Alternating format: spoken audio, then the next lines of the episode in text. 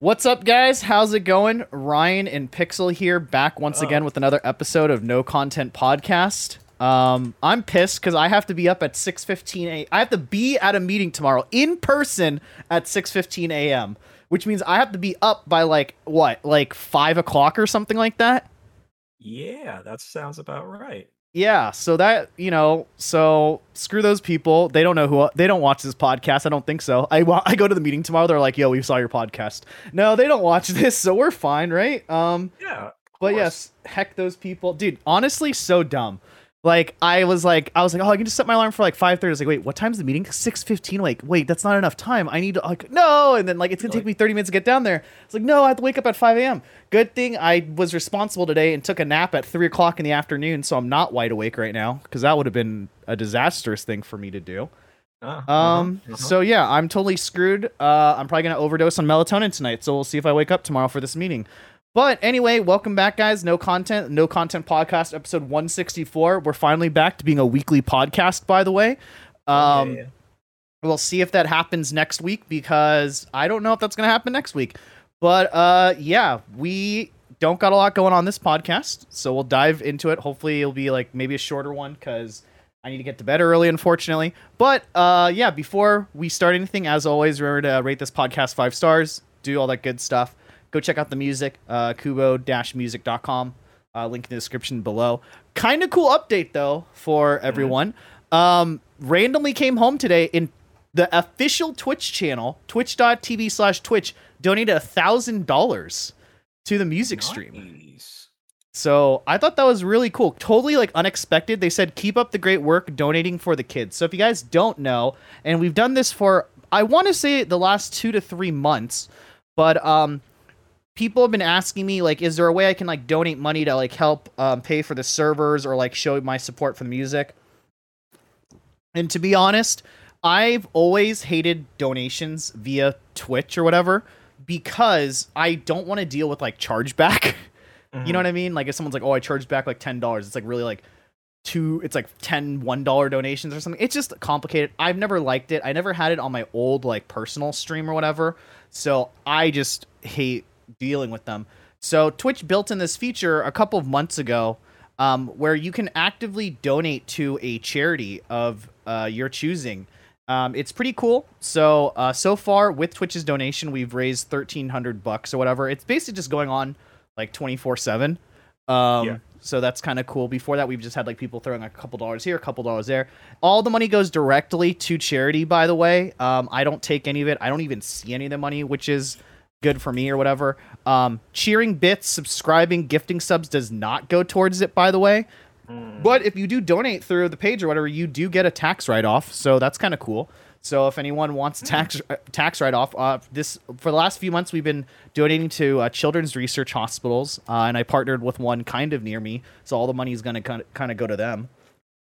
That's awesome. So that's been cool. So if you guys want to support the stream, like, so if you guys want to donate, There's, chari- there's like a giant charity button on the music stream that you can check out or whatever. And uh, you can donate to that directly. Um, if you still want to like support me, myself and, and the music or the server, it's kind of a little weird. The, the U I for this, basically there's a giant donate to charity button. When you click on donate to charity, a tab will pop up and you can either donate to charity in other amounts or in increments of one, five, fifteen, twenty-five, or fifty. And then there's another tab that says support Kubo Music. And from there you can like subscribe to me or uh, gift subs or whatever. I'm not saying you have to, but I'm just saying if you want to support charity, go support the charity. Uh, you know, I don't really care too much about the Twitch stream. It's just there for advertising for the music music and the uh, website anyway. But if you do want to support, go ahead and uh, gift subs or, you know, just throw your Prime there or something like that. I don't know. Anyway, I thought that was pretty dope. Good job, Twitch. Yeah, that's really awesome of them. Thanks, Twitch. Yeah. Um, also, screw you, Twitch, because I've been oh denied partner all the time. So there's the other thing. Okay, you think you could buy my love? You can't buy my love. All right. Love. Yeah. Good. Thank you for donating. I appreciate you, Twitch. At the same time, we got some things to talk about, okay? You can't just abuse me and then make a donation to, you know, mm-hmm. whatever to kind of cover up your stuff. So let's talk, Twitch. I'm going to laugh so hard because apparently a couple other streams have gotten these donations as well. I'm going to laugh so hard if this isn't the next, like, you know, Twitch patch notes thing or something like that, where, like, they, like, show me, show my stream getting donated to. I'm going to be so pissed. But oh, man. But seriously, thanks, Twitch. Shouts out to you. I don't know what we're going to... So the U I for this is really, really weird, by the way. Um, I don't know what we're actually going to do. Um, but basically, we hit the goal because the goal was like five hundred bucks. Obviously, we we beat that goal. And now basically what happens is I have my fundraisers. I increased the goal to fifteen hundred. It said once you increase the goal, you cannot decrease the goal lower than what you have raised. So I raised it to fifteen hundred. If I hit stop, it still says, oh... We started this use. Uh, this fundraiser is currently paused and stopped, and then I can add more fundraisers, I guess, but I can never get rid of that fundraiser. So it's really, really weird. So say I were to stop Saint Jude's, go do another fundraiser or charity thing, and then bring it back to Saint Jude's, it would still be like you've raised thirteen hundred out of fifteen hundred bucks. It's really weird. Hmm. Like I can't just like start over from zero dollars again. You know what I mean? Yeah, it's odd. Yeah.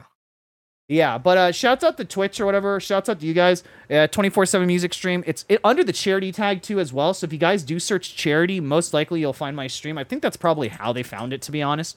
But uh, yeah, shouts out, shouts out to them. Anyway, um, let's move on. Uh, how is your? Let's uh, as always start off. How's your weekend, Pixel? Anything exciting? Any any adventures to be held this past weekend?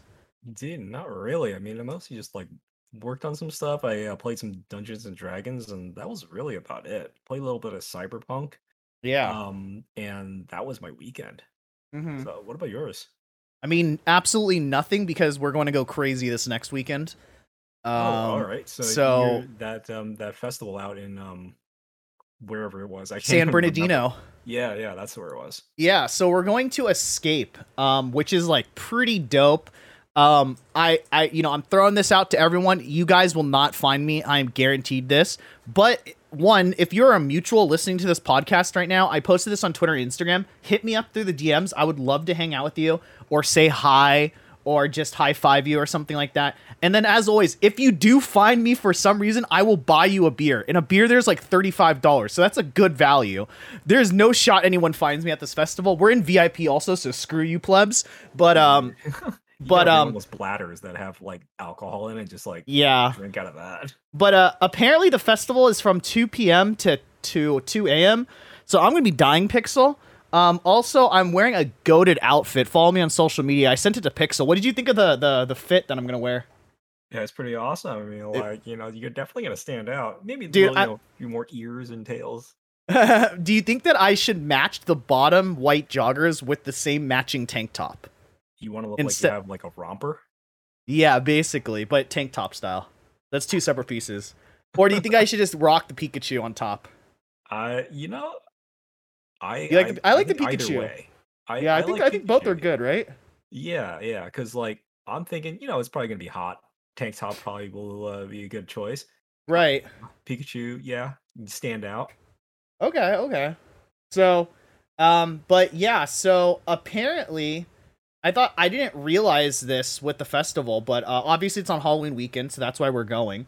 Uh, it's also going to be really cold, so I might bring a jacket. But um, there's V I P, but there's also a whole, and I don't think I'm going to go through any of them. I might go with my friends or whatever and just punch everyone I see or whatever. But um, there's actually going to be um, a like uh, like not uh, like a scare area, like kind of like Not Scary Farm or whatever. Mm-hmm. That like you can wait through, uh, as well as like uh, like fire breathers and like a freak. I guess it's like a freak show attraction. That's what they said on the thing. Don't cancel me, anyone on the internet. But like a freak show attraction and stuff like that. So it's not just going to be music, but there's actually going to be like stuff you can do there. Mm. Um, like like what is haunted mazes or those haunted things you walk through? Those um corn mazes. I, I can't remember the name. No, no, no. They're not like corn mazes, but it's like, you know, it's like one of them's called the Butcher Shop or something. You like walk oh. through and people like scare you or whatever. I hate yeah. those things, by the way. By the way, when I walk through those things, I'm just looking down the whole time and not looking at anyone and just Why trying to get down? Through it. I hate getting scared. Oh. I got went through one of those as a little kid when I was like seven with my dad and literally thought I was dying, and they had to like stop the whole thing to get me out of there because it was that bad. Wow. And I've been traumatized ever since. I hate, I... hate those type of things, like the Not Scary Farm or like any of that type of stuff. And then as I got older, my re- my reaction is just to throw a punch. Like instead of just like, cr- you know, it's, it's like fight or flight, right? So instead of like balling up, I just like shove people. You know, it's it's kind of funny because I have the opposite reaction to these things. I, I love going through these because they're like really fun, except for when they're like screaming in your face and like yeah. shoving those little uh, chainsaws in your face. Dude, that's kind of dumb. But but yeah. the best part about it is if you go through these with a date, because the last time I did that, like it was like she was clutching my arm and just like hanging on to me the entire time. I were going yeah. through every single one. That of would be and, me, like, but and clutching onto the girl's arm. yeah, I mean oh, no. that is that is that is pretty cool, um, I guess. But uh, yeah, it's it's gonna be a lit festival. It looks super good. We got V I P because we ball we balling like that. You know what I mean? But uh, you know what you know what's included in V I P? We get free water refill station, easy clap, expedited food, expedited entry, signature cocktails, dedicated viewing areas, complimentary beauty bar. So apparently there's people that's going to do like face painting and stuff. You get free face painting and free Wi-Fi, baby, only for V I P. So we can actually coordinate. That's actually probably pretty useful, to be honest. Yeah, absolutely. Like, yeah, because you know that every cell network is going to be slammed while you're there. Exactly. And likely the Wi-Fi may also be slammed, so uh, but yeah. it'll be better. It'll be better yeah. than cell. Also, air-conditioned bathrooms. Always a must. Let's go. And then, you know, who's going to be there, Pixel? Like, who, you know, who are the people that we're going to see there, right? Um, mm-hmm. Martin Garrix, um, Diplo, um, Eric Perez, who made that Call on Me song, if you know that song. Um, Tiësto, Marshmello. Oh, whoa. Yeah. Some guy named D J Anime, some guy named Black Tiger Sex Party. I don't know who those people are. I just thought their names were funny. I just wrote them down. Nice. So, uh, yeah, super dope event. And it's on Halloween, so we know the costumes are going to be lit. We know that the dudes are going to come out in full force. We know the girls are going to come out in full force. Um, my friend, unfortunately, it was to- uh, at last minute, they changed their policy. You cannot dress up as any type of medical professional or cop or anything. So you can't do like cop, firefighter, like medical Good. professional, because I guess like there was issues at previous ones where people thought they were like security and they weren't and needed help with something. You know what I mean? Yeah. So can't do that anymore. So my friend had to scrap his costume, which looked amazing. He was Lieutenant Dangle. Lieutenant from Dangle. from Reno from Reno nine one one. The the new boot goofing guy. Yeah, yeah. Yeah, and he has he has the reptile boots, like the white boots. Oh my god. Like it was such a lit costume, and I'm so sad he won't be able to do it. But um but yeah, I heard some content creators are going as always, so it should be a good time. Um we're going to be dying though. It's two a.m. to two p.m. I'm going to be freezing my butt off if I haven't and, drank a lot of alcohol. Yeah, so hopefully you don't have a uh, six a.m. meeting the next day. It's on Saturday. We're fine. Sunday I'm sleeping in. Okay, good. Good. I, I mean, I don't know, like your your your business partners might be uh, you know, crazy like that. Yeah, it's true. I told them to F off and not not do to do anything or whatever. So, um, so yeah, that's what I'm doing for Halloween. The day of uh, Halloween is on a Monday, and there might be an event I go to in L A for a party as well. Mm-hmm. So we'll see how that goes. Are you planning to do anything this Halloween weekend? Um, oh, geez, I don't think so. Hmm. Because I nothing, can't... not even trick yeah. or treat. I'm just kidding. Yeah, right. Going around the, the block. Yeah. Um, dude, I actually heard like some neighborhoods in L A have been passing out these flyers, like just from like neighborhood H O A things, like saying you must participate in Halloween. Oh God, kill me! And I'm like, are you kidding? This is exactly like what does that mean? Like you have, like you have to hand out candy.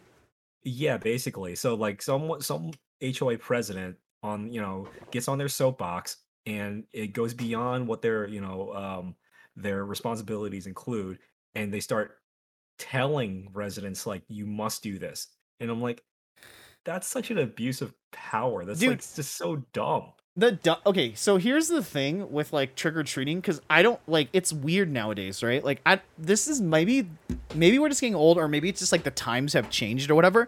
I feel like, so in my neighborhood, we get like a pretty decent amount of kids, but uh-huh. at the same time, like I would, I would guess like fifty to sixty percent of my neighbors won't be home because they're obviously out at other neighborhoods with like their grandkids, their nieces and nephews, or they go to a different neighborhood to trick or treat from their kids. You know what I mean?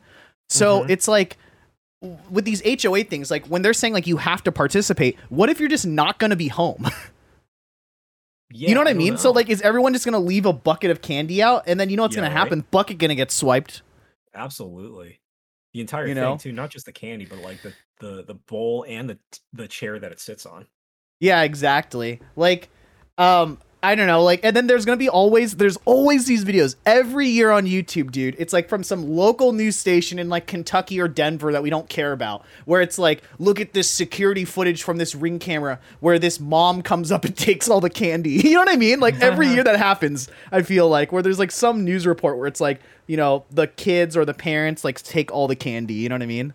Yeah, it's, it's, it, I don't know. Like, it really depends on the neighborhood. You really cannot go trick-or-treating in certain neighborhoods like mine. Oh, um, because it's like, yeah, yeah, yeah. Because you're, like, it gated. It's gated, plus it's, like, a lot of apartments. And, like, you can't really just walk up to a lot of places. So yeah. It's like... I mean, are there kids in your apartment building? There are. There's, like, a okay. couple or, like, maybe two or three families here with kids. Yeah. But, like, I've never seen them trick-or-treat, like, in the entire time that I've lived here. Um... So I don't think it's a thing. They may ha- they may go to like certain neighborhoods to do it. Yeah, I think that's a thing where you drive your kids to a nicer neighborhood. To yeah. Oh, treat. Yeah. That's like the thing. That's yeah. Oh, for sure, dude. That's definitely the thing. That's what so, we did all the time.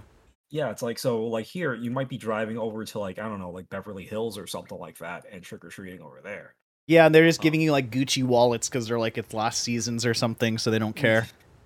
I mean, that's a thing, too. Like, you, you ever go, like, dumpster diving in Beverly yep. Hills? Oh, yeah. It's nice. Oh, man. People are throwing out all sorts of good stuff. Yeah. I mean, have you ever gone to the Melrose Swap flea market, though? That place is a ripoff. Yeah, it, it totally is. Like, um, you get better luck at the um the Goodwill uh, near there. There's, yeah, like, for I sure. Think the Goodwill near there that usually has better stuff, but, like, they they get picked up pretty quick from what I understand. Yeah. I don't need more stuff, but uh, yeah, it's going to be super lit. It'll be super fun. We'll see what happens. I know I'm going to be dragged into some haunted house. I'm just going to look down the whole time or just punch everyone in the face and get kicked out or just have an anxiety attack. So I'll let you guys know how that goes next week. Uh, I'm super excited though. Um, we're going with a big, uh, a not a big, I'll say this. We're going with a group of people that I think I vibe with a lot. The thing I don't like sometimes about going to these type of like, you know, raves or concerts, and I haven't been to a rave specifically in about ten years. The, mm-hmm. I think it's so important if you've never been to one. Pixel, have you been to one? I have not. Okay, you need to go at least once in your life. Anyway, the, the most important thing about going to these type of uh, ven- uh, raves or concerts, because it uh, or festivals, you've been to a festival though. Um, like a music festival, like yes, or a specific kind. No, like a music festival specifically, like um, not like a concert where there's like assigned seating and you like sit in a, a chair type of thing. Like you've gone to like a festival where it's like outdoors, you walk around, there's like multiple stages. Or no? No, I don't think I have. I've always okay. been to like a, like a concert and stuff. Like okay, that. so this yeah, so I like. You know, because uh, I got a question about this on my Instagram a few days ago or whatever from someone who's never been to like a festival and they're going to Escape for like the first time. And so I said I would talk to talk about the podcast, but I guess I'll also talk to you about it since you got to listen to me rant anyway. But um, mm-hmm. it's super important. Like it's so different from a concert because with the concert, it's like you are sitting in an assigned seat. And so you are just sitting with your friends. There's only so much you guys can do. It's like, I need to go to the bathroom. I need to get food. I need to listen to the music. If your friend wants to sit sure. next to you and vibe, you can vibe. But with the festival, it, you know, it's, it's, it's like TwitchCon, you know what I mean? Like you show up with a group of people and then some people might want to go to a meet and greet or some people might want to go to do this or some people go this and they split, they split apart. Now think of that, but with two hundred thousand people on one day, right?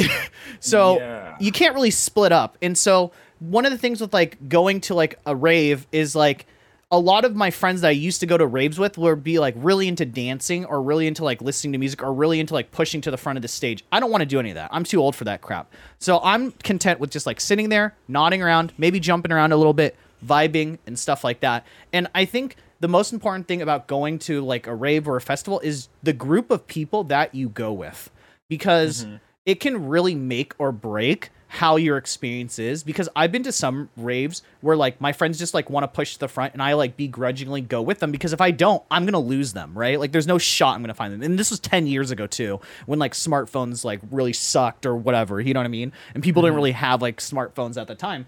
So it's like, you know, you lose people a lot of the times. Like I remember going to raves with people where like they wanted to like push to the front. I didn't. So I would just be by myself, like wandering around meeting new people, which is fine.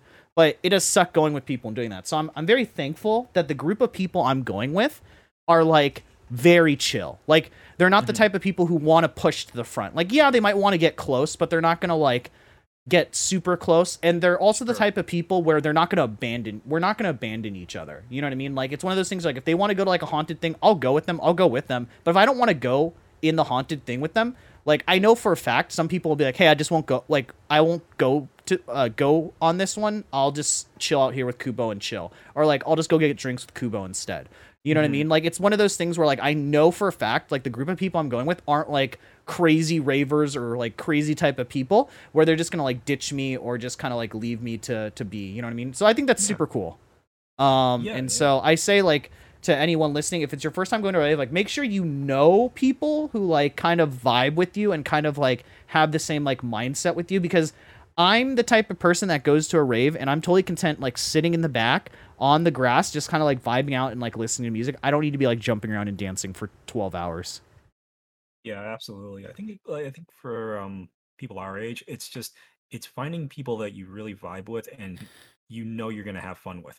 Because like there are a lot of times where you'll go to places um like if you're younger or whatever and it's not really your thing, you just want to hang out with people, right? And it's just sometimes it's just not gonna work out, you know, like maybe they like something more than you, and then like everybody has to go off and do their own thing, and you know that's that's really not any fun for most people. So it's it's it is it is really important, not just at festivals, just to like find people that you really vibe with and you know you're gonna have fun with, like no matter what you do. Yeah, exactly. So I'm super excited to uh, to go. That's my. That's also my. Um, you know, that's my uh, suggestion to all of you guys as well. If you are going or whatever, is like just you know try to find like a good group of people. If you can find me and you're not a weirdo, then you can hang out with me. I guess I don't really care. Uh, just don't be weird. And I'm only your you. The beer redeem ticket is only one person. Uh, one person. So. But come find me. If you're the first person, good job. If not, then no. And also to all my friends, this is not to you. If you are a mutual of me, screw you. You're buying me a drink. Because uh. I'm not buying you guys any any drinks. Actually, I got to buy like two friends drinks because they're going to be driving. Easy clap. Easy clap. Hell yeah. Because yeah, I'm I forget that. I'm not going to drive again. I've been driving my friends to L A like once a month for the last three months. Like I deserve to be driven to San Bernardino and back, right? Absolutely. But uh, but yeah, man. Um, well, Halloween. I hope that you do something, man. I hope you get out or do something or go explore the town or whatever. Uh, on, yeah. like this this next weekend or this coming weekend or whatever. I don't know. Go to dinner with some friends or something. Go do something. There's a block party. Uh, there's two block parties happening in Little Tokyo. Oh, is there? Yeah, they're like gonna close off the streets of Little Tokyo, and then like you're you know like not required, but it's like like so. I don't know if you know, but in Japan, Halloween's like lit. Like, oh, it's a huge really? thing in Japan. Yeah, like, Jake and Bake streams there every year. I'll send you some videos later, but it's, like, crazy. And he's actually going there tomorrow. So my plan is Sunday, watch the Jake and Bake stream because it's going to be a day ahead, right? But mm-hmm. they'll, like, party for Halloween, like, starting at, like, si- like four p.m. on whatever and then go until the next morning. And then by the next morning, they're already cleaning up stuff and putting up Christmas decorations. It's really funny. That's but, um, crazy. But it's like all of Shibuya, just like all the streets get closed off. You can't, par- you're not allowed to park anywhere. Trains run until like, I don't know, the trains run like twenty-four hours or something crazy like that. And it's yeah. just like this huge party. But apparently Little Tokyo is doing the same thing. Wow. That's pretty awesome. I didn't know that. I knew yeah. like, Christmas was a big deal and they have some interesting Christmas like traditions, but I didn't know about Halloween. Yeah. So, I mean, it looks pretty lit. I would suggest maybe, I don't know, go, go do something. You know what I mean? Yeah, I mean, I know that I'm going to be um, doing like a little movie night with some friends, but okay. outside of that, I mean, that's that's probably it. Probably do some yeah. watching like a, like a slasher movie or something like that. Oh, that's fun. That's fun. All right, well, yeah, I hope I hope it goes well. But um, Yeah, let's uh, let's get into the next topic of discussion. This is this was more of a topic for you. I think I followed mm-hmm. this like a little bit because I'm waist critical, but mm-hmm. I haven't really been following this. And you probably have more insight onto this than I do, to be honest. But uh, but yeah, I guess there was some controversy in the voice acting uh, community. So what what's this all about? Oh yeah, like so. I don't know if you guys have heard. I mean, this has been in the news for a very long time right now. So um, this started off um, a couple weeks ago, I believe, and uh, it was all because of a uh, tweet that Helena Taylor put out.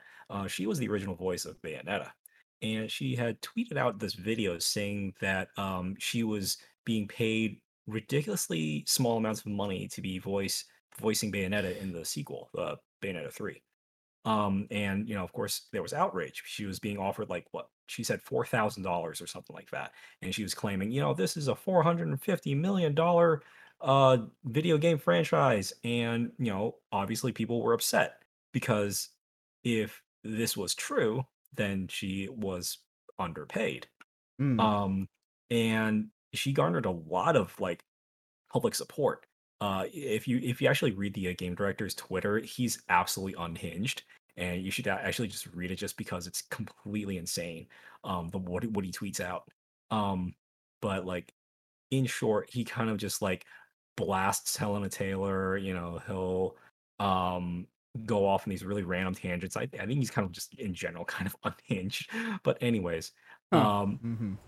she made all these claims saying that you know they didn't pay enough and they um and she had to like quit because of it uh, or she had to deny it because of it um mm. and after about a week or so um a lot of reports started coming in like um being reported by like Jason uh Schreier.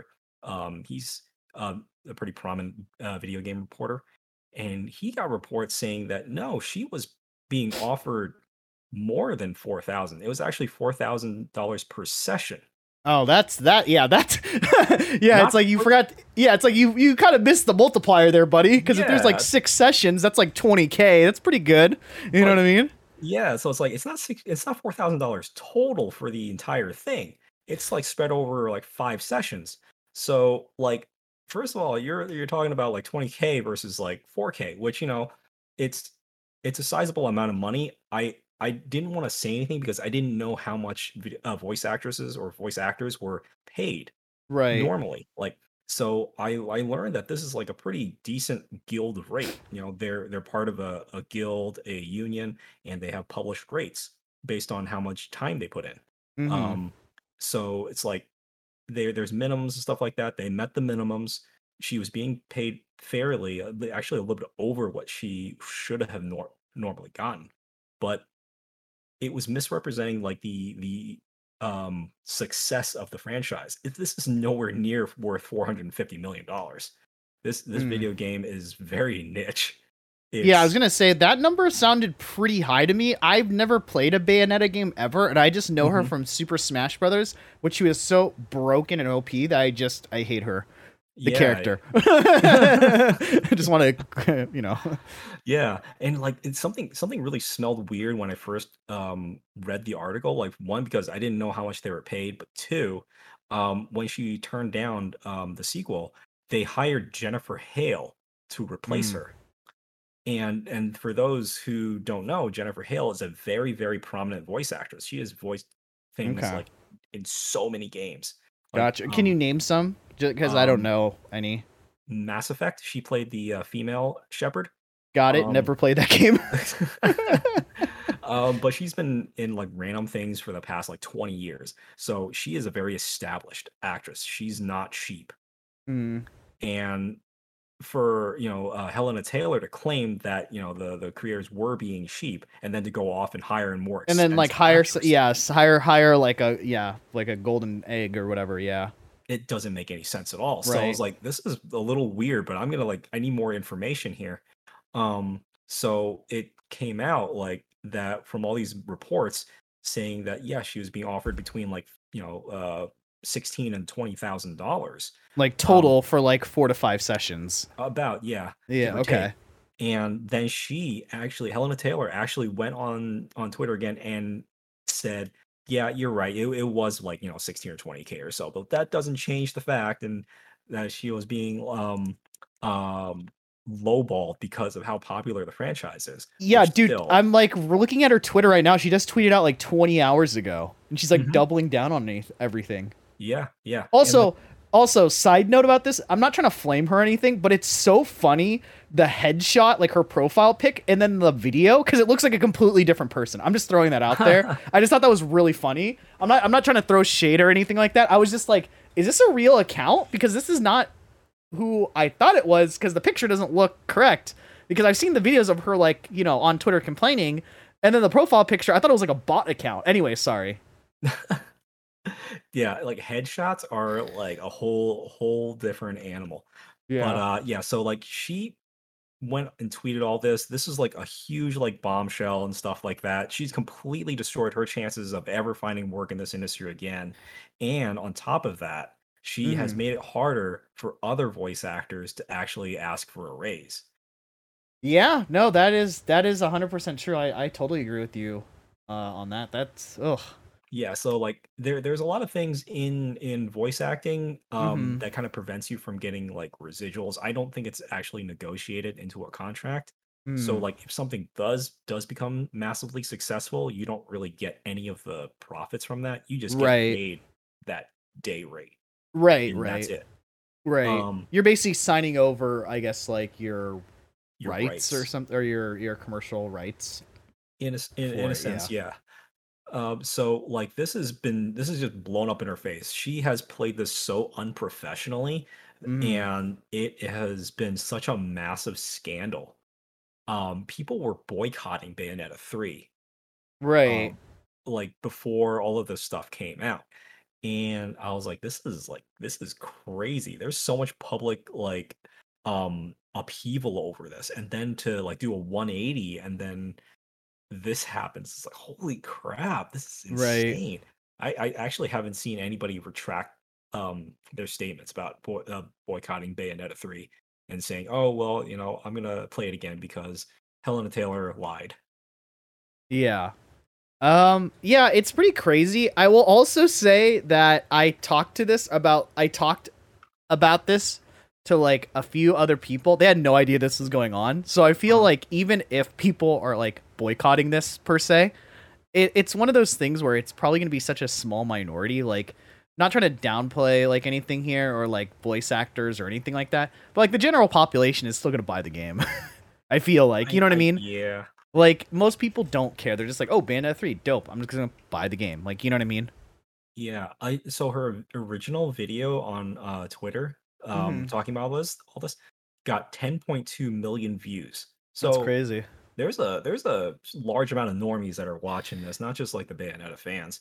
For but... sure, for sure. It's, pro- it's probably been picked up by, like, uh, gaming outlets and stuff like that, I would assume, you know? Oh, yeah.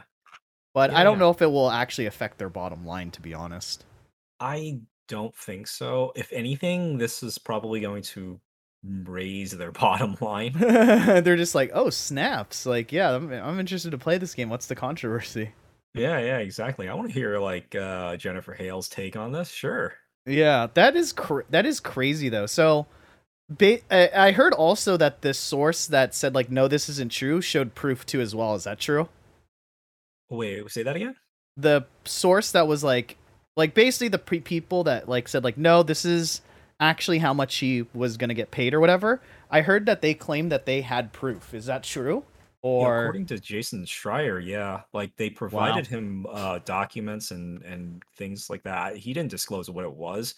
But right. um, I, I'm going to have to believe him on this when they look when he says they look credible. Right. I mean, oof, man. And then she goes on Twitter and then like doubles and doubles down on this. Also, she uses like thirty-seven hashtags to get her point across. Nintendo America, Nintendo Europe, Bayonetters. Yeah, like, oh my goodness. Oh man. So yeah, yeah. So she's kind of just screwed herself, I guess, out of the whole like the whole yeah. thing, huh? Yeah. For someone who says that they want to put us all behind them, she doubles down. continues talking about it. It's a weird way to put this behind you. Um, but like she is not going to find work in this industry. She's going to have to go back to uh, theater, which she said, uh, she said she was doing. Um, mm-hmm.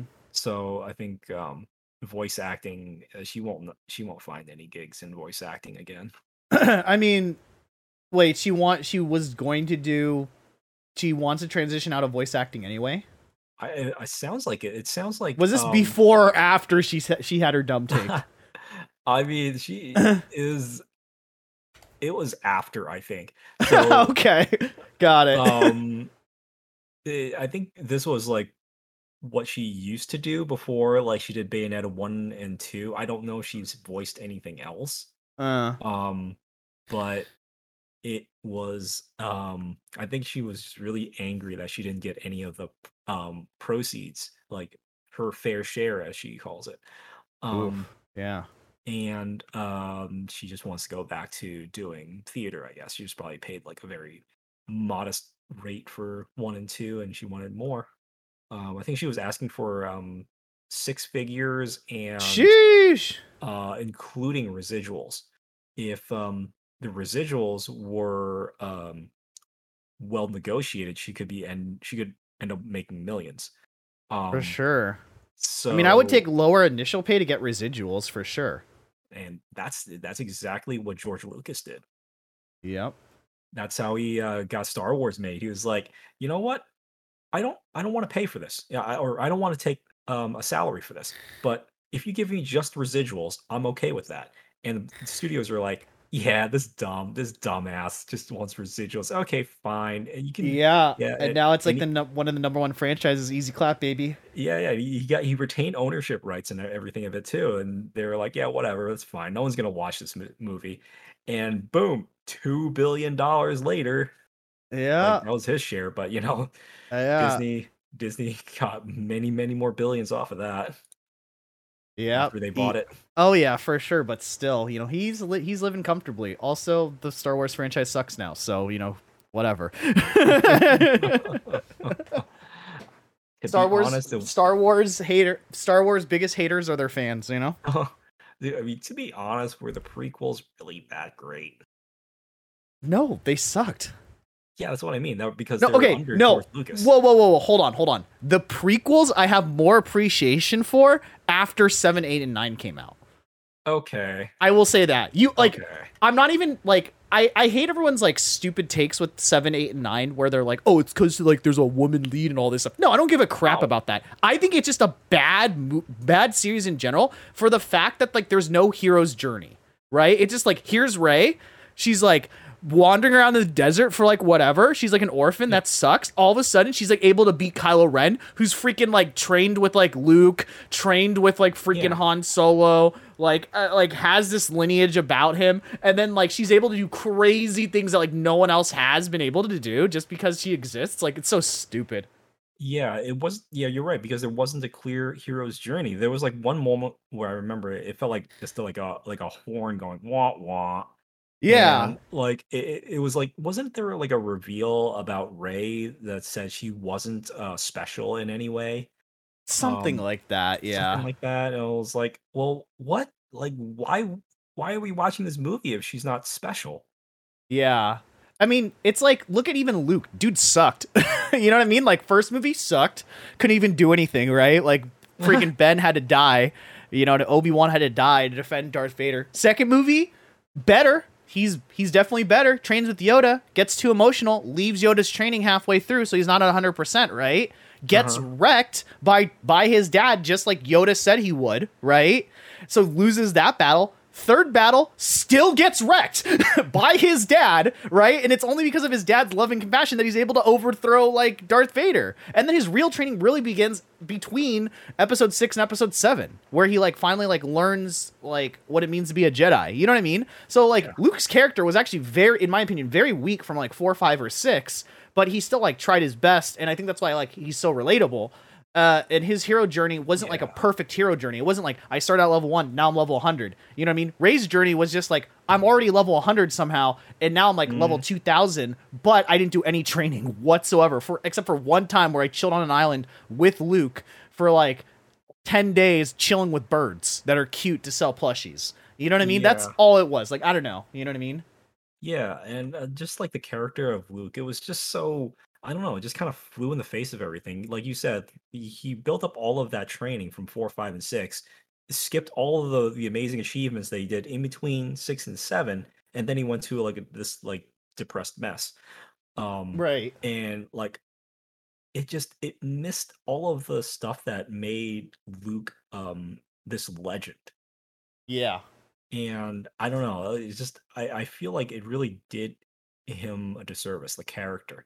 Like, he really deserved to be a little bit more of a uh, of a role model. He's supposed to be a Yoda character, you know? Yeah. And, like, he didn't have that cool stuff happen until, like, one scene, like, near near the end of, what was it, like, the uh, eight? Where he was, like, yeah, yeah, yeah. Kylo Ren. Like, that was epic. Yeah. But then he just, like, you know, you know collapses because he exerted himself too much. Yeah. It's so dumb because, like, uh, yeah, it's so dumb. And then, like, I think the thing that pissed me off was, like, the powerful light and powerful dark thing that the Supreme Leader talked about or whatever, where, like, Kylo Ren was, like, the powerful dark, but there has to be a powerful light to, like, bow, bow, like counterbalance. And apparently that was Rey, and it was just like, okay, whatever. You, you know, she doesn't have any training. And then don't even get me started on episode nine. That movie sucked. I hated it. Um, it, it just it's just so stupid. Like, it just it, it was so bad. Like, and then Kylo Ren's character, what a whiff on that. You know what I mean? Like, guy was the guy was way more eviler in the comics. You know what I mean? And in the yeah. books. And now he's just like a whiny teenager. You know, kind of like Luke. Back four, five, six, but whatever. I'm like, I the weirdest thing was I, I thought it was so gross the way they handled Rey and Kylo. Like, they were supposed to be like this force couple or something like that. But the entire time during the trilogy, I thought that they were brother and sister. I just thought they were, like, awkward cousins. You know what I mean? Yeah. Like, it's just, like, weird, yeah. I was then, like, like these, they, they family, they're talking about, like, like this lineage and stuff like that with yeah. the Emperor. I'm like, are you are you related? Are you, like, brother and sister, and you're supposed to, like, have babies? Like, yeah, what's going on I, here? I don't know, yeah. It's and Kylo Ren's character is, like, so cool in the books, because basically he was, like, super dark and evil and twisted, like, more so than his grandfather. Like, basically, like, they don't even show it in the freaking, like, movies. They mentioned they showed Darth Vader's helmet for like two seconds, but in like the mm-hmm. books and the comics, he would basically find force sensitive people and then go out to them and then force them to fight one of his Knights of Ren, and if they killed the Knights of Ren, then he was able to like join the Knights of Ren, right? Because he was better than that previous person. But if the other person killed him, they would take the body, torture him, torture said person, burn them alive, and then take those ashes and spread them over Darth Vader's helmet, and he would like pray to it, basically, right? Like, he was a sadistic person in the comic books, right? And then all we get in the movies is just like, why can't I be like you, grandfather? You know what I mean? With like a helmet just sitting there with ash on it, but they never explain that. You know what I mean? Yeah. So it's just yeah. like this super like weird thing. I don't know. And then, okay, I'll say this. I hate that like we had so many cool side characters that just became like, who cares? Like, for example, like whatever happened to Poe, you know what I mean? Like, that guy was like so pivotal in the first movie. And then afterwards, it's like, mm-hmm. who cares? You know what I mean? Yeah, he got his own spinoff, didn't he? Did he? I don't even know anymore. I, I thought he was like getting like um some sort of spinoff with like um um like a prequel to Poe and like how he became the bee or something like that. Honestly, yeah. I, I don't know. I have to like check again. And then like John Boyea's character totally fumbled too as well. Yeah, I was like, I, I was so like convinced that he was going to be like a Jedi or something like that. And just a Jedi, like, or even just getting more of his backstory would have been cool, like explaining like how stormtroopers are still stormtroopers to this day. You know what I mean? Yeah. Um, and like explaining like how the clones aged out and stuff like that. But it's just like, yeah, no. Yeah, yeah. There's all these like different gaps. Like there was whole that one cool uh, stormtrooper, uh, Phasma. Never got yeah. anything out of that. Yeah, Snoke just freaking dies out of nowhere.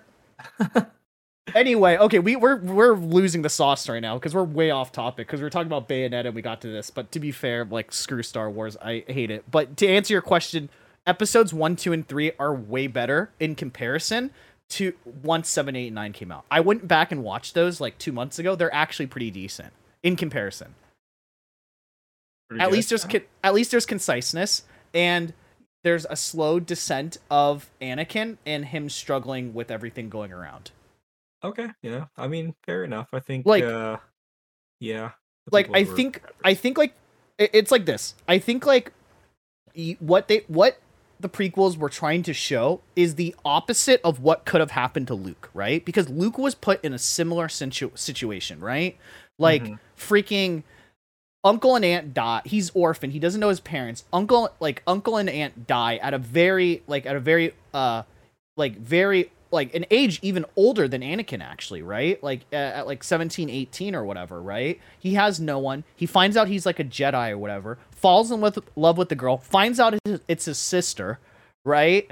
Then like find is like this whole time being tempted to the dark side, being told like not to do it, don't do it, don't do it. He's like trying to resist as like hard as possible, finds a mentor. It's like this Yoda dude. He's like, dude, I actually have a father figure who understands where I'm coming from, because my uncle never really understood me because he was trying to protect me and keep me safe. And also there's debate if like his uncle even really like loved him loved him, right? Because his uncle knew, right, mm-hmm. that he was Darth Vader's son. So there's also right. in the books it's always like this weird relationship between his aunt and uncle where they're like, we love you, but we're scared you're gonna be like basically like the next Hitler, right? right essentially right. right So then like he's like, finally I found this Yoda dude, Yoda dead, right? Then he's like, okay, screw you, I'm gonna go fight like this Darth Vader guy because he's evil, he's done all this to my family. Spoiler, it's his dad. That sucks. Like, has to wrestle with that. And then on the opposite end, with the prequels, like one, two, and three, we see like what could have happened to Luke if he just said, F it, I'm going to the dark side fully, right? Like, yeah. I'm a little kid, same thing, lose my mom or whatever, find someone who's like, um, you know, a father, a father figure to me or whatever, but still like just going into that mad descent of like the dark side or whatever, and kind of like sacrificing all that stuff for, you know, a girl, yeah. but also for like love and, and for other things that, you know. But it also, the prequels also show that the Jedi were flawed as well, right? That some of their ideology is not perfect as well, right? Mm-hmm. And so, like, for example, like, I don't necessarily agree with the whole, like, you have to, like, commit fully to, say, like, you know, never being able to have kids or be married or anything like that, right? Like, there's, like... the the Sith side, there's bad there's bad stuff about it, and then also we can't discredit the fact that on the Jedi side, the Jedi Order, there was things that were super strict and super bad as well that probably uh shouldn't have been there as well, right? And so right. that's why I appreciate about the prequels, because once seven, eight, nine came out, all that stuff got thrown out the window, and it sucks because seven, eight, and nine, in my opinion, made it too extreme to where it's like evil, dark side is definitely dark side, um Jedi side, definitely fully, like, one hundred percent good side. Where there's an argument in the prequels where you can be like... Because, like, as a kid watching the prequels, like, I felt empathy for Anakin, right? I was like, wait, he, he loves this girl. You know what I mean? Like, mm-hmm. he doesn't have a family. Um, like, he doesn't have, like, any family left. Like, he just wants to love this girl. Why can't he be with this girl, have kids, be married and stuff like that? And also, like... be a Jedi and, and be a force for good. And it's like, no, you can't do that. You have to choose one or the other. It's like, that's not fair, right? Why can't you just have both? Why can't there just be like a balance? But it was like two extremes, right? And mm-hmm. then seven, eight, nine, two extreme on like the whole, like, these are totally good guys. Everything they say is good. Bad guys, totally bad. Everything's bad. That's why I hate seven, eight, nine. You know, sometimes I wonder if it's because the people that made these movies are not like huge Star Wars fans. Yeah, probably. I don't. I don't know if they are or not, but like, it's something. Something like tells me that they didn't really understand the lore enough to actually write it. Yeah, probably not. So it's like, um, it kind of reminds me of uh, so, someone. I think it was a Witcher, um, a writer, um, on the Witcher game was mm. talking about how the writers for the Netflix series are not fans of the books or like the, yeah. the source material, mm. and it negatively affects like the the show and what mm. they're trying to create. And I'm like, hmm, I kind of wonder if that's common, like where like right. you get writers, you hire, you try to hire these people, but they're obviously not into the lore. They're not, um, they they never really thought about it, um, and they don't really have an invested interest in, mm-hmm. in making something that's really really cool. And yeah. that fits within, you know, what's already established. Right. Um, and I think I, I think that's that, that's a common thing, especially in Hollywood. You know, you hire people based on their names or your like right. connections with them, rather than like who fits the job the best. For sure. Yeah. Um, yeah, man. I just ugh, uh, that series. It makes yeah. me sad. Um, but. You know, I, I don't know. We'll we'll see what happens with This Bayonetta stuff is crazy. Uh, to get back to that point, like, yeah, she kind of screwed herself. I feel like, like she really that's all did. I have to really. Uh, that's all I have to really say. Maybe she'll get a voice acting gig at Star Wars. Oh no. You know. Oh, I was gonna say best part about seven, eight, nine hands down is when Han Solo died, because that scene was so good. Well, that was a good scene. Yes. Like, I will say that, but then like the rest of it just sucked. There were, like, you know, there's moments sprinkled in there that were pretty good. You know, obviously, like I, I mentioned earlier, with the yeah. Luke uh, fighting the A T A Ts and, and yeah, Kylo Ren and stuff. Like that, that whole scene was like beautiful. Like, it was shot beautifully. It was, it was really cool. It was epic. Mm-hmm. Um, but like, I can't remember much else. It just like tells me like, oh yeah. man, this, this, I don't know. It just feels like it gets lost. Yeah, it feels muddy, and you know, it just doesn't really feel special. I will say this, and I will triple down on this take every single time. This is why I like T V shows more than movies, because with a T V show, there's you can get into like much more detail and expand things, where I feel like nowadays, because we're so used to like the Netflix model, right? So it's like we'll watch a T V show, but not feel like it's a T V show, because we can basically just watch the whole thing in like one sitting if we really wanted to, right?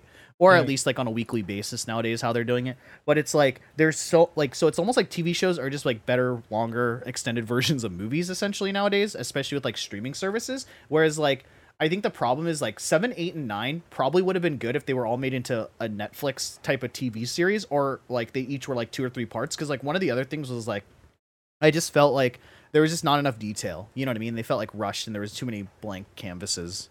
Yeah. Whereas like I really like Mandalorian, right? But it's like two seasons. It's like six hours of content. Obi-Wan, really good series, right? Yeah. Um, but it's like those are T V shows. Like if Obi-Wan be- was a movie, I bet you would suck, because there's just not enough detail to put in like a two-hour movie. No, I, I I totally agree with you, because I think there's like this trend that's been happening in movies where they try to add more and more stuff mm-hmm. in the movie, and they mm-hmm. forget that you only have two hours to show mm-hmm. a story, and you have to get in and get out. You have to make your plot incredibly simple, because you don't have a lot of time to build up something. Right. So it it needs to be like really simple, something that people can latch onto really quick. Like, oh, it's a revenge plot. Oh, it's a it's a heist. Mm-hmm. Oh, it's a it's a comedy. Then you know, uh, the groomsman lost the, the the wedding ring or something like that. Mm-hmm, mm-hmm, um. Mm-hmm. So it's like, you got to make it really, really simple for your audiences in order to have everything, you know, supporting that, you know, given given enough time to tell a story. And I think people just get in over their heads. People just doing too much. Yeah, yeah. I will say, like, the thing with like Marvel that they've done like really well, and like you can tell, to be honest, like other like franchises are doing the same thing, but like Marvel's been doing it like honestly like the the longest or whatever, is the whole like universe thing, where like every movie and now even like the T V shows are like all interconnected with each other, you know what I mean? Mm. So the thing is is like uh, like I don't feel the same way when I go to like a Marvel movie per se, because like I'll go watch like I don't know like uh the like the last Avengers movie, for example, like Endgame. Like I'll go watch Endgame or whatever, but because I've seen like the last like five or six Marvel movies uh, or, or like the two or three T V shows that came out between each Avenger movie, the mm-hmm. the Endgame just felt like, okay, this is just a longer extended edition of another episode, right, in the repertoire. So I don't mind if there's not a lot of detail in like Endgame, right? Mm-hmm. Because I have all this other stuff that I've been watching through that, and then like I think that's really smart. You know what I mean? So like even nowadays, like you see like Loki season two, She-Hulk, um, they're all tying into like probably the next like Avengers thing or the next like big Marvel movie, or all the Marvel movies are kind of tying in together. That's really smart, like to do or whatever, because it makes it feel yeah. like even if there isn't a lot of detail in these Marvel movies, who cares, right? Because you have all this like backdrop stuff, and this is just like another extended movie. You see the same thing like probably happening with Star Wars, I would assume, where it's like Obi-Wan is gonna tie is tying in with Mandalorian, and then these two T V shows are gonna probably tie into like whatever the next like Star Wars movie is, right? Yeah, absolutely. Like yeah, that, that's becoming more of a trend, like the whole uh, extended universe type thing, where yeah, one leads into the other, and if you want to get the whole story, you got to watch them all. Yeah, um, and that's great. I love that. I, I think that's like a really good way, because it makes me want to go see movies more, because it's really hard for me to just go see like a one standoff movie nowadays, unfortunately, just because like I feel there isn't a lot of detail. I'm more hyped about T V shows than I am like movies nowadays. I think so too. No, I I, I agree, because like a lot of my favorite like things are actually T V shows. Like, despite the last season, I really, really love Game of Thrones. Um, like mm-hmm. the first few seasons of Walking Dead were fantastic. Dude, um, I've been watching a recap channel on the last season of Walking Dead, and I'm so confused, but I'm just watching that so I can know what the ending is. I I did it actually like finally end, like a series ending? No, no, no, no. There's like six more episodes. Oh, well, so, so but after those six, it's going to be done. Oh, it's right? done. It's done, done. Yeah. Okay. I, I should I should watch that because I it's have called, no idea. It's called, Man, I'll, I'll link it to you. It's called Man of Recaps. Okay. But like he does like he does like literally like I think he's done like all the seasons, but like he's literally done like like he does them in like two to three minute videos or whatever. Like he literally just posted like last night's episode or something like today. Oh, nice. Yeah. So I'm actually going to watch uh, Ring of Power uh, season one recap. It's like fifteen minutes long. You know what I mean? Dude, this is like this is what it's come to. Like, we can't watch these things anymore, and we've resorted to just watching recaps. I mean, I'll be honest with you. Um, the what is it? So the last uh, the Re- Rings of Power, I thought kind of sucked. It's my hot take. I, I did not enjoy it. I, you know, I've been hearing that a lot. I've been hearing that it's kind of a flop. Um, also, uh, the new Game of Thrones season. I'll, I'll oh, be honest. House of Dragons. Didn't really care for it. Ooh. Okay, so this is my hot take, okay? So Pixel's not involved in this one at all, right? I, I never watched Game of Thrones, so I went and finally watched, like... I've, I'm on, like, season three of Game of Thrones, okay? Mm-hmm. Um, and I think there's, like, a coolness about it where it, like... It has a good balance of, like, nudity... bloodshed and violence, but then also like there's characters in the show that kind of like break up the intensity and the pacing of it with like humor, right? Mm-hmm. I felt like this new Game of Thrones series is like all serious all the time. Yeah. And I didn't really like that. Hmm. I didn't really like the intensity of it all. Um, where it's just like all intense all the time, no matter what. Like I like that I'm able to like that the original series has been able to like break things up. You know what I mean? In the pacing yeah. and stuff. That's just my opinion, you know? Mm-hmm. Yeah. I so think, uh... I, I like Game of Thrones. I'm on season three, so we'll see what happens. Because I heard that it gets really bad. Oh, no. Wait. Yeah. You, so you haven't seen all of Game of Thrones, like the original seasons? No, we talked about this when you were doing your spoiler alert thing for like the last season. I was like, I don't know what you're talking about because I have not seen any of them. Oh. I never, I never had H B O. I don't remember this. yeah, I, I don't have H B O, so I never saw it. Oh, that's funny. Okay. And the only thing I know is, did you ever watch the South Park episode with Game of Thrones? Uh, I don't think so. It's basically where they go to like George R. R. Martin's house to like try to find like um um what the next Game of Thrones season is going to be or something for some reason. This is like when I guess like season four was out or something. So it was a while ago. But mm-hmm. every time like George R. R. Martin would come out, it would just start playing the Game of Thrones soundtrack, like the, the main, like, I guess, title card. But then all that you would hear is like wiener, wiener, wiener, wiener, wiener, big wiener, big wiener. Like that's all it was the whole time. That was my only context to Game of Thrones. I was like, oh, I guess there's a lot of wieners in this show. Like literally, that was it. That's awesome. Yeah, like it, it's like every time he like came in, it was like that. It was like, have you ever seen the a show with the, where they made fun of Inception? I don't think so.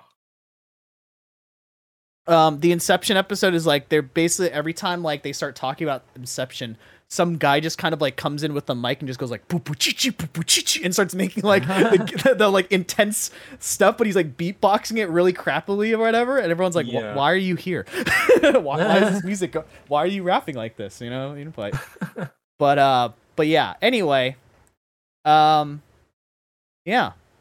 Let's, uh, I don't know if there's anything else that you wanted to talk about with this Game of Thrones slash Star Wars slash voice chatting thing, but we have one more thing to talk about very quickly. No, I'm good. What's your, what's your one thing? I have been playing video games again. What? I know. I know, man. It's, uh, you know, it's, it's pretty intense.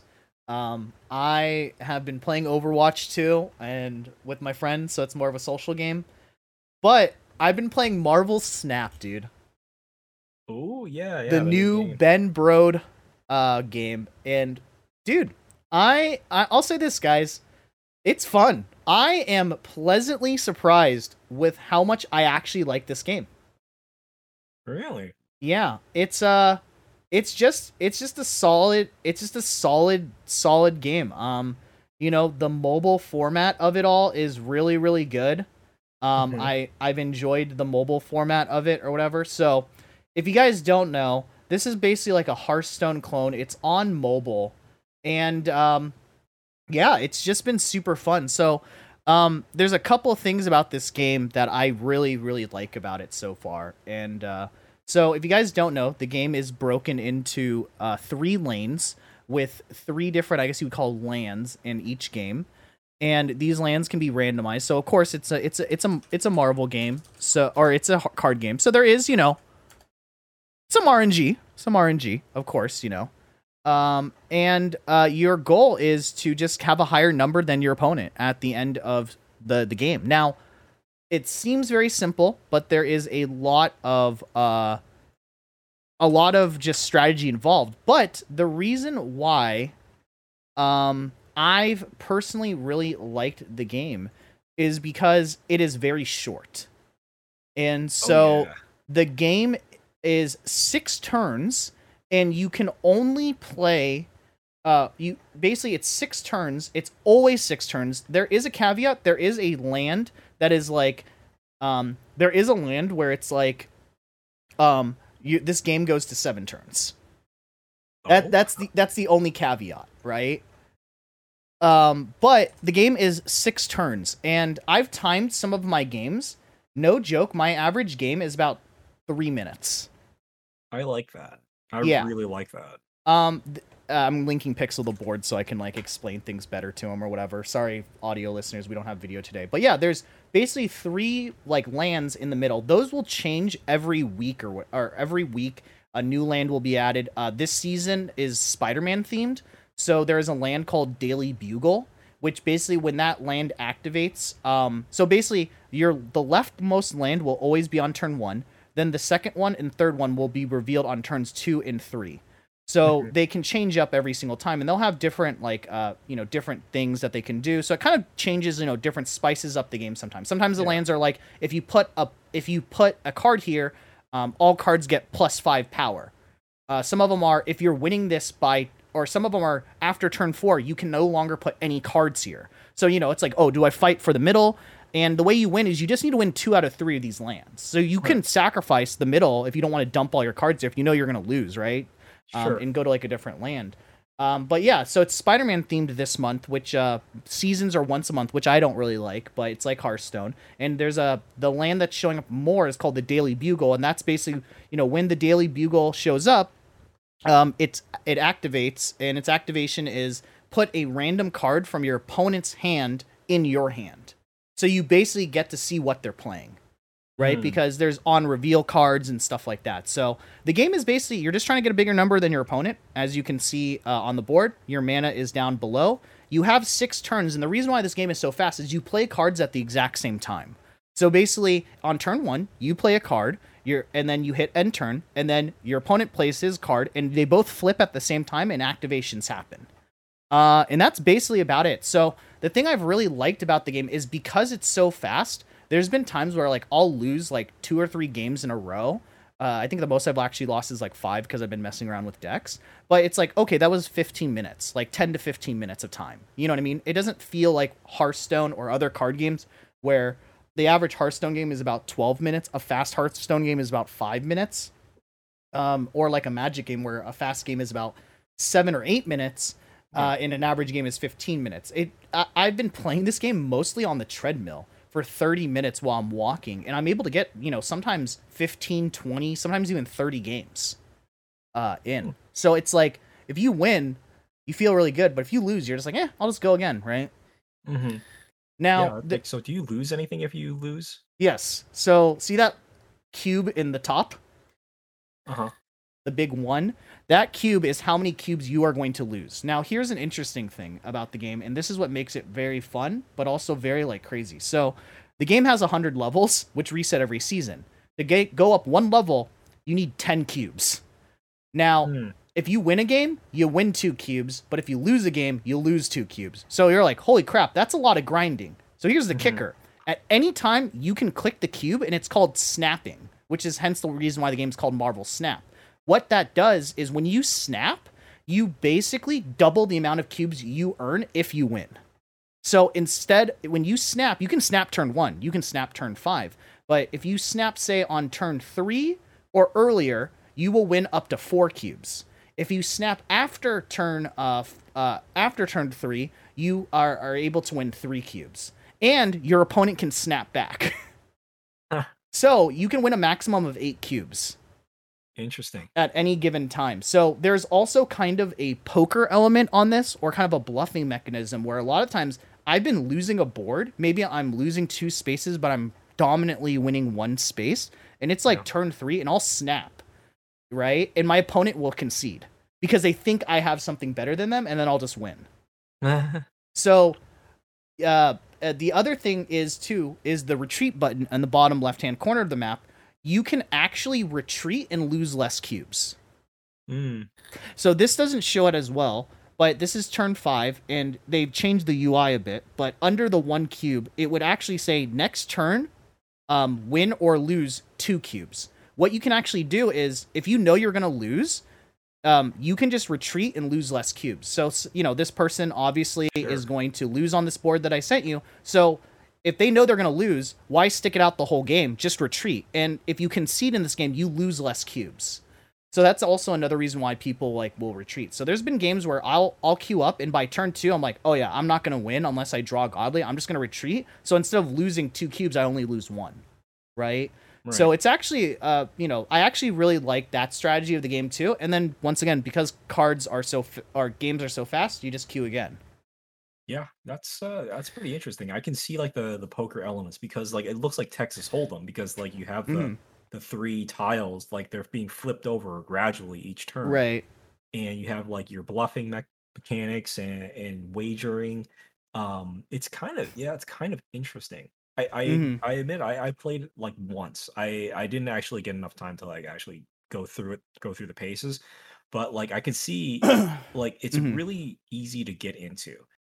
Um, mm-hmm. I didn't have to do any kind of like deck building or anything like that. Everybody had the same decks as I did. Mm-hmm. Um, so it was very straightforward coming from Hearthstone. I I know what I'm doing. Mm-hmm. Um, so it was it was a nice little game. Like it's it actually works for, for mobile. Like it's it's very quick, easy to get into. Like the graphics are, you know, accessible. Uh, mm-hmm. It's pretty cool. The only thing that I wish that um, mm. they changed in this game is um theming. And what mm. I mean by this is, you know how like in Hearthstone um each card has like an ability that relates to the name of the card? mm, yeah like you know how like you know Elven Archer, it's got like a little arrow that shoots out and it's like plus one you know damage mm-hmm. or whatever. It kind yeah. of feels like the abilities match like what the card's right. name or you know art is. And here, I don't feel like that's the case. Like it feels a little like disconnected. It just doesn't. It doesn't feel like, um, like oh, why why does Iron Man double the numbers? I don't know why. That doesn't make any sense. Oh, okay. So you're saying like more of the abilities, not the animations, because the animations are on point. The animations are on point. The abilities yeah. don't make any sense according to the character. Right. The character, for sure. Like it is like, uh, why is this happening? Why is this person like doubling this number? Why does this person have a plus five? I don't know. Yeah, some cards are like themed a little better. Like for example, in this battle pass, uh, which we'll get into monetization in a sec. Like there's Carnage, and Carnage basically consumes um, the other cards in the in the tile and gives gives Carnage plus two plus two. Like that makes sense, you know what I mean? But sure. then like other cards like Lizard doesn't make sense. It's like if you have three, or if your opponent doesn't, if your opponent um, has three or less cards in this space, give this card like plus three because it's like a one yeah. two, and it's like, why does it get buffed? That doesn't make, like, I don't know if there's lore for the Lizard like that, but like I don't think so, you know what I mean? Mm-hmm. So it's like that. I will agree that's kind of weird. Right right So like some of them work, some of them are a little like uh, why yeah um, like the Hulk works because he's a big massive like six yeah. mana nine power whatever drop, and like he he's he works, like he's cool. um yeah But yeah, it's it's a little bit of a miss for me. But like all everything else is great. Yeah, there's a land called Gamma Labs, and after turn three, all cards here turn into the Hulk.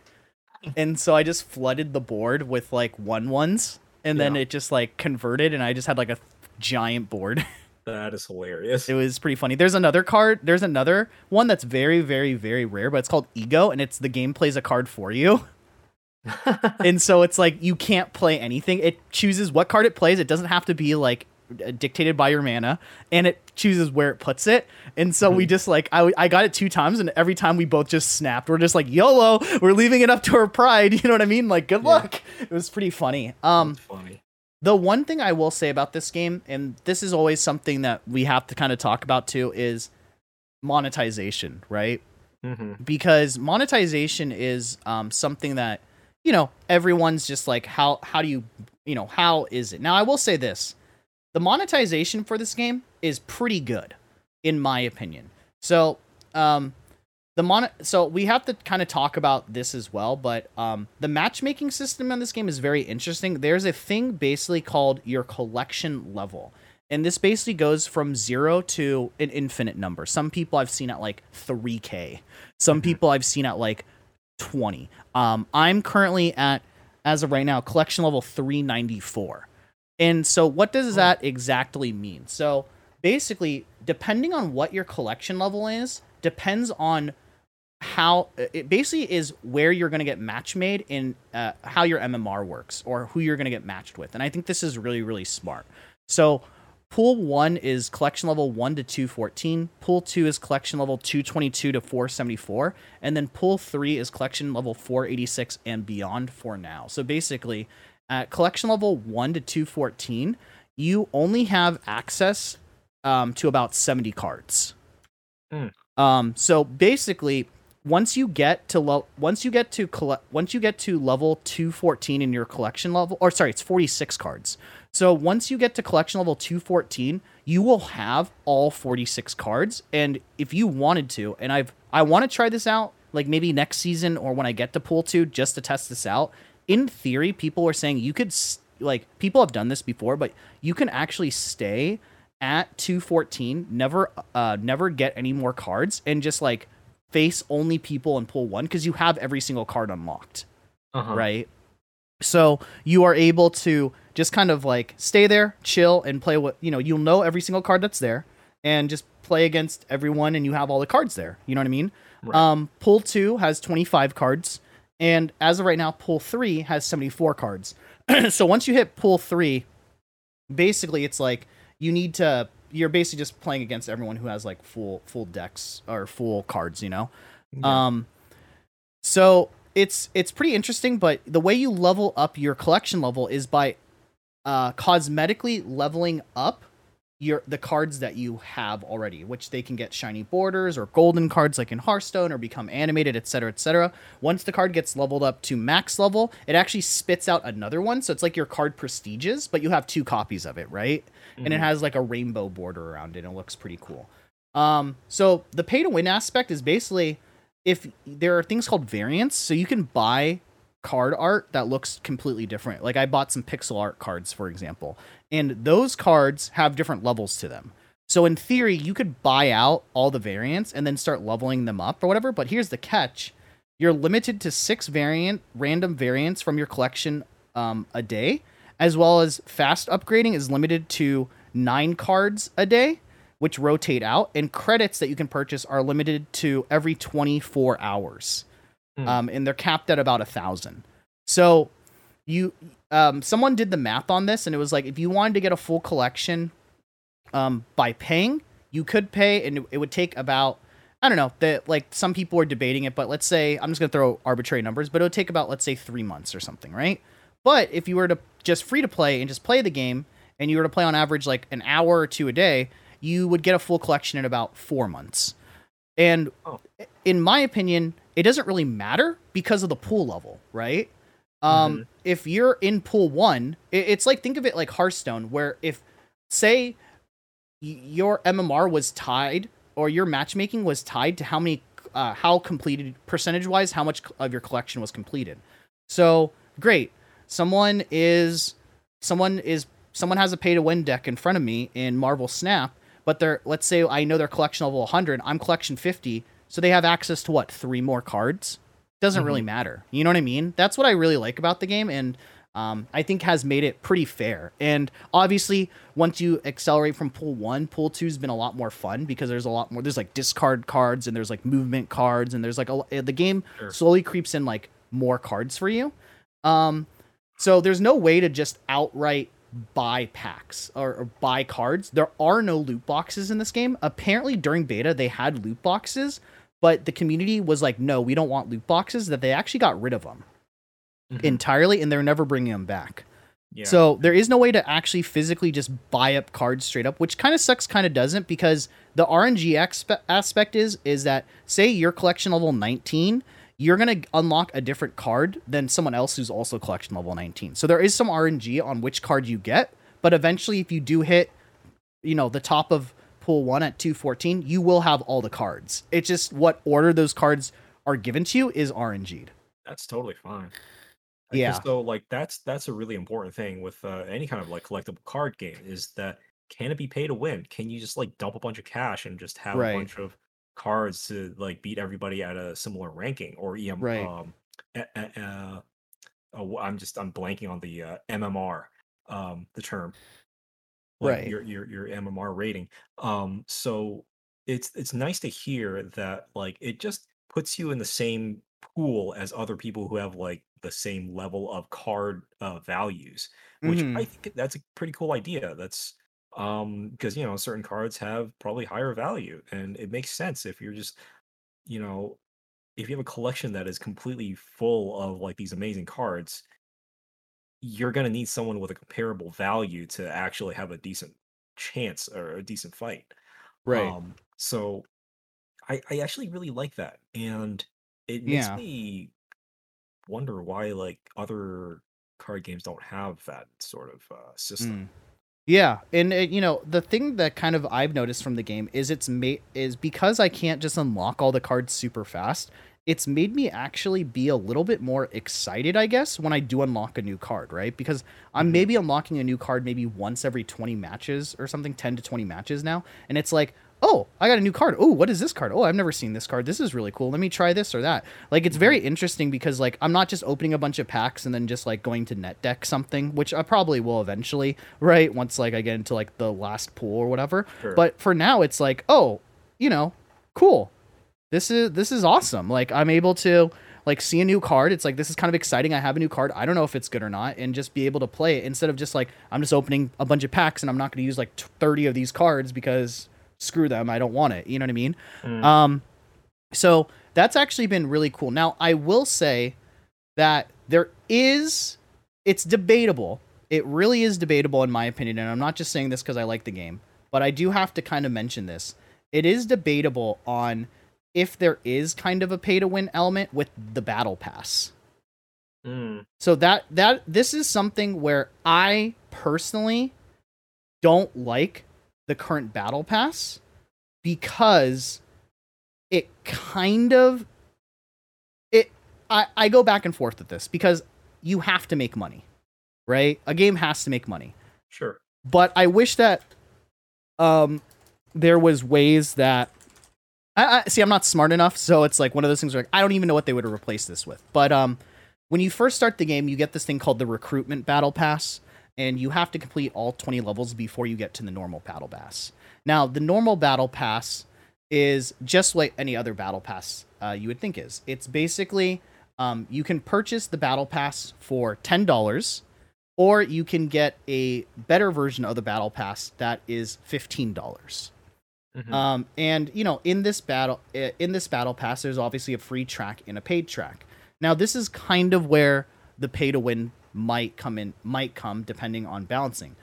In the premium battle pass, the ten or fifteen dollars one, there are basically, and I'm counting right now. So let me see one, two, still scrolling, still scrolling. Uh, three,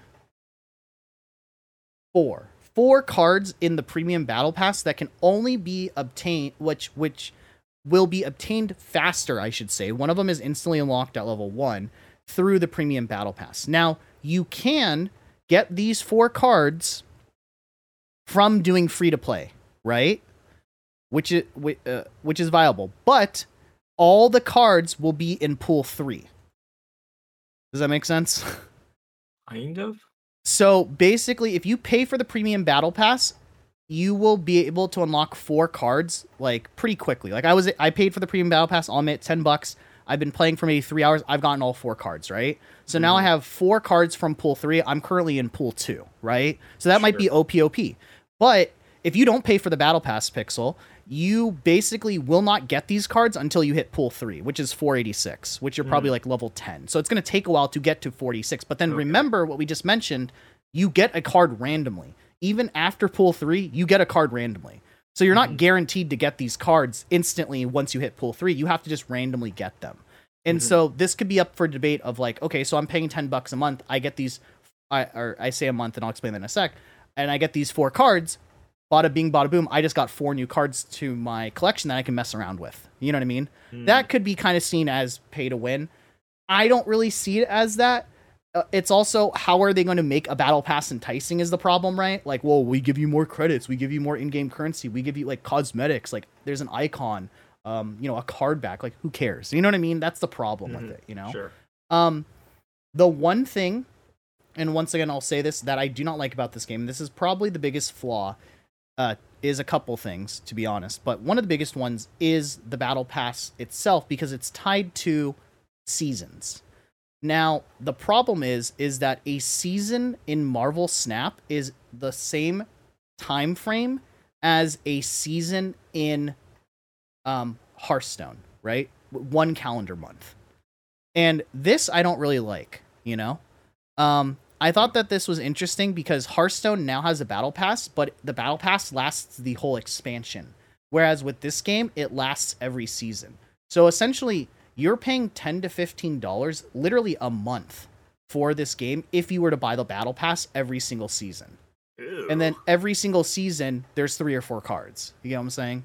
Um, and the only way to get those cards is to have a collect- collection level of forty-six or higher if you were to do free to play. That's my only, that's my biggest gripe with this game, is that like I bought the battle pass for this season because I've been enjoying the game or whatever, but what's going to happen come November first, right? My battle pass is gone, and I now need to buy another one for ten bucks or fifteen bucks if I want to fast track it. Uh, I don't know about that. Yeah, man. that that's that's my one big gripe about this game is is that. My second gripe with this game is the ranking system.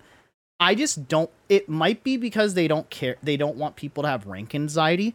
I just don't real really feel like I'm ranking or caring about my rank, and maybe that's a good thing. But as a competitive person, I kind of want to care a bit more about it. So we mentioned earlier that it's like for every, there's one hundred levels in said game or whatever. You start at level one and then you go up by, you go up basically one hundred levels. You cannot drop below rank ten, which is considered uh, iron, and you cannot drop below rank one hundred. Every ten levels, you get some special things. So for example, at forty, you get a profile picture, fifty, you get credits, sixty, you get credits, seventy, you get a cosmetic, eighty, you get credits, ninety, you get gold, which is like the paid the paid currency, and then um, one hundred, you get a card back. Uh-huh. I just don't really care about the ranking system, right? I'm silver thirty-three. I don't really care, right? Like, I, I, I it, it, just, it just, it's just, it's more of like, I want to, so I want to hit gold this season, which we have a week left. And the only reason why I want to hit gold this season is because I want this Spider-Man avatar. That's it. You know what I mean? Like, it doesn't feel like, oh, I'm diamond, whatever. I'm whatever. You know what I mean? I don't really care about the ranking system. It feels very mobile-y. You know what I mean? And sure. It sucks because Spider-Man is like one of my favorite heroes. And the infinite card, the card back for this month is like, um, is at level one hundred, which is like a symbiote uh, card back. And I'm not going to get it, right? There's no way. I've, mm-hmm. I've been playing the game for like a week or two. Kind of sucks, but those are my two main gripes. I don't know what you think about the Battle Pass feature, but it's like, I don't know how they're going to monetize this game otherwise, right? Right, right. Ugh, I mean, if, uh, if a person can avoid that, I mean, that's great. I think it sounds like the, the experience for a free-to-play player is fine. Like, you totally play this game and just, like, you know, get, get a few rewards and not worry about all this other stuff. Mm-hmm. So I think, uh, I mean, as long as it's not completely obtru- intrusive or anything like that, I think the monetization is fine because it doesn't seem like it's really in your face. Right. No, I, I, I, I agree. I agree. Um, But yeah, you, you think you're going to play it more? You think you're going to try it out? Or I mean, I'll keep trying it, I think. I don't know if I'll really get into it. I I I, I don't know if I ever told you, but like Hearthstone gave me like all sorts of anxiety. Mm. So like all all the card games and stuff like that, I don't know if like I'll ever get into them. Mm. Um, I don't play a lot of multiplayer games. Mm-hmm. So I mean, this isn't multiplayer. Like, yeah, it, even it's so like you barely get any kind of interaction with another person. But like, right, even still, I'm just like I don't really get any kind of like high or enjoyment from multiplayer games anymore. Mm. It's just I don't know. That's just me. Like I'm I'm just more of a single player uh, person now. Yeah, that's fine. I've been playing a Brotato. Brotato? Yeah, Brotato? It's like a yeah, Brotato. What is that? It's, funny. it's like van- it. it's like uh, Vampire Survivors. I've also been playing a single player game called Dome Keeper. It's pretty fun. Dome Keeper is pretty fun. It's like a roguelike game with like mining. I don't know that. It, re- it reminds me of uh, look into it. It's pretty good. It's like kind of expensive. That's like twenty bucks or something, but uh, or seventeen bucks. But it's pretty fun. It's mm-hmm. like a roguelike. Kind of reminds you of Dig Dug, but basically like you're excavating a site or whatever and trying to find like a relic or whatever. Yeah. And then you obviously can like, uh, you know, as you're mining, you get like gems and you can upgrade your units back up like your glass dome. But every night, like monsters come to attack you. So then you have to like defend your uh, base with like a, a interactive like mini game of like swinging mm. this like giant sword that's on your dome and stuff like that. It's pretty nice. Cool. Um, cool. It's like pixel arted too, but I would I would recommend that as a single player game. I don't know. Heard good things. Well, okay. So what's the name of the game? No, name Dome of the game again? Keeper. Dome Keeper. Okay. Yeah. Check it out. Here, I'll, uh, that's the link. Nice. Okay. Yeah. But, uh, but yeah, anyway, I think that's going to wrap it up for us. Um, not much going on. I mean, we had some random articles, random rants. So yeah, um, we'll just call it at that, man. And, uh, we'll, we'll have some, I'll have some stories to tell next week. Sounds good. I can't wait for it. Yeah, for sure. But anyway, guys, that's going to wrap it up for us. If you've made it this far in the podcast, thank you so much. I got a meeting tomorrow, so I'm pissed. Um, so Just I'm going to go to bed. I know. I'm going to I'm probably going to play Overwatch, I'll be honest with you. Um, but uh, yeah, thank you guys so much for hanging out. Thank you guys so much for chilling. Uh, like I once again said, please rate the podcast if you haven't already. Uh, five stars. Please go check out the music as well. And uh, if you want to donate to some, some good causes, go check out the music stream as well. Anything you want to shout out, Pixel, before I let you go? I don't have any shout-outs, but see you next week. All right. And until next week, guys, take it easy. Peace. Later.